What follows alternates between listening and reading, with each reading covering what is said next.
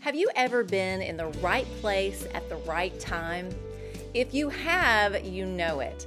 Like if you walk into a grocery store and you're the 100th customer of the day, so confetti goes off and you win a $500 gift card to buy groceries. Wouldn't that be awesome? Right place, right time. What about driving through Starbucks and someone buys your drinks? So then you pay it forward and buy the person behind you. And it's a never ending cycle of giving, and you pray that there isn't a van behind you full of thirsty teenagers. You're the recipient of something good and a blessing that was unexpected. This happens all the time in different ways. And in that moment, you recognize that something bigger is taking place. An opportunity falls in your lap, maybe a connection or an unexpected circumstance like missing a flight or a flat tire leads you to the love of your life or the job of your dreams. Maybe being in the right place at the right time saves someone's life. There are heroic stories of people that were in the right place at the right time to do something that they had been prepared to do all along that makes a difference in that moment. Many may call this luck, or that the stars aligned and led something to happen or someone to cross our path. But I believe it's bigger than that. I trust God orders my steps and leads me in the way I should go. So I look to the one that made the stars, put breath in my lungs, and set this earth on its axis perfectly.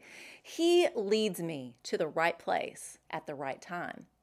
There's an amazing story of how God did the same thing with a man named Philip. In the book of Acts, chapter 8, the gospel is beginning to spread into the world as a result of persecution and the church scattering. It's in the middle of this early church history that we hear about the angel of the Lord speaking to an evangelist by the name of Philip. The angel tells him to go south from Jerusalem to Gaza along a desert road. Philip didn't ask questions, he simply obeyed. A eunuch from Ethiopia, a high ranking official of the Queen of Ethiopians, was traveling by chariot along the same road. God tells Philip, Go run up next to the chariot. Yep, that's right where I want you to be. I try to imagine this scene. Philip takes off running after this chariot to catch up to it, and here's the man reading the book of Isaiah. So, of course, he asks, Hey, do you understand what you're reading? The eunuch replies, how can I unless someone guides me? Coincidence? Not a chance. Right place, right time.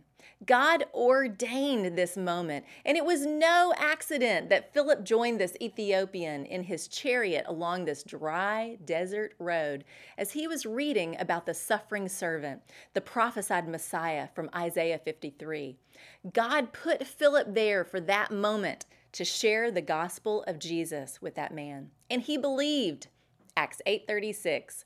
As they traveled along the road, they came to some water, and the eunuch said, "Look, here is water.